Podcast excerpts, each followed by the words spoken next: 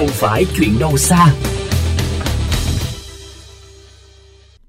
Quý vị thính giả thân mến, nhằm chung tay cùng chính phủ thực hiện mục tiêu giảm rác thải nhựa, Ủy ban Nhân dân Thành phố Hồ Chí Minh đã ban hành kế hoạch tăng cường quản lý, tái sử dụng, tái chế, xử lý và giảm thiểu chất thải nhựa. Theo đó, Thành phố Hồ Chí Minh phấn đấu đến hết năm hai không hai mốt, một trăm phần trăm hệ thống siêu thị, trung tâm thương mại sử dụng các loại bao bì thân thiện môi trường, phục vụ cho mục đích sinh hoạt để thay thế túi ni lông khó phân hủy. Trong tiểu mục Không phải chuyện đâu xa ngày hôm nay, chúng tôi sẽ truyền tải đến các bạn nội dung xoay quanh vấn đề này. Mời các bạn cùng theo dõi. Trong năm hai không hai mốt, việc thực hiện giảm chất thải nhựa, bao bì khó phân hủy, sản phẩm nhựa sử dụng một lần đã có nhiều chuyển biến rõ rệt. Dễ dàng nhận thấy là một số chuỗi siêu thị, cửa hàng tiện lợi đã chuyển sang sử dụng bao bì dễ dàng phân hủy.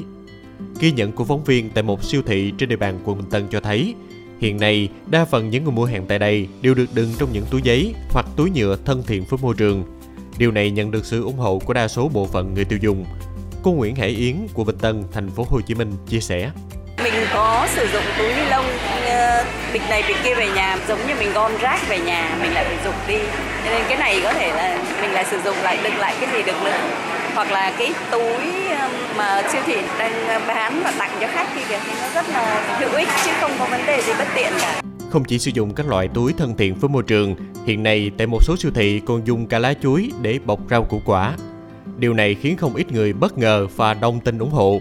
Chị Nguyễn Thành Minh, ngụ quận bảy cho rằng, việc làm này từ những siêu thị không chỉ bảo vệ môi trường mà còn góp phần cải thiện sinh kế cho bà con nông dân. Đối với em á, nó là một cái cái bước tiến của sự văn minh.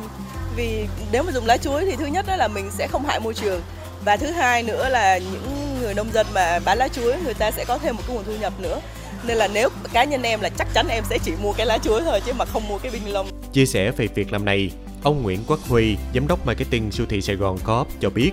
vì sử dụng các sản phẩm bao bì thân thiện với môi trường như một điều tất yếu hiện nay, vì những sản phẩm bao bì dễ phân hủy hay những tấm lá chuối vừa đảm bảo vệ sinh an toàn thực phẩm, không phát sinh thêm chi phí, từ đó thay đổi dần ý thức mua sắm và sử dụng các sản phẩm nhựa dùng một lần của nhiều người dân. Đây chính là cái nguồn mà khai thác rất là lớn mà mình có thể mình đáp ứng và vẫn đảm bảo được ba tiêu chí. Thứ nhất là đảm bảo cái giá cả hoàn toàn không tăng. Thứ hai là đảm bảo về vệ sinh an toàn thực phẩm và cái cuối cùng là làm sao để bảo vệ môi trường sống của mình.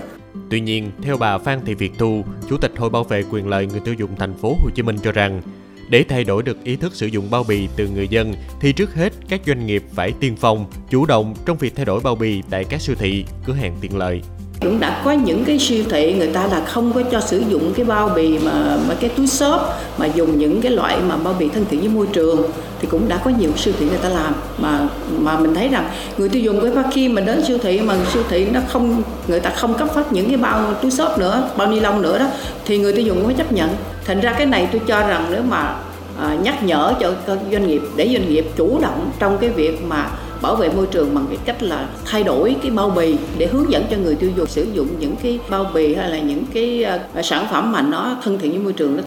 Rõ ràng, việc thay đổi thói quen của người tiêu dùng rất quan trọng, nhưng thay đổi nguồn gốc sinh ra chất thải nhựa còn quan trọng hơn. Do đó, bên cạnh các chuỗi cung ứng sản phẩm như siêu thị, cửa hàng tiện lợi,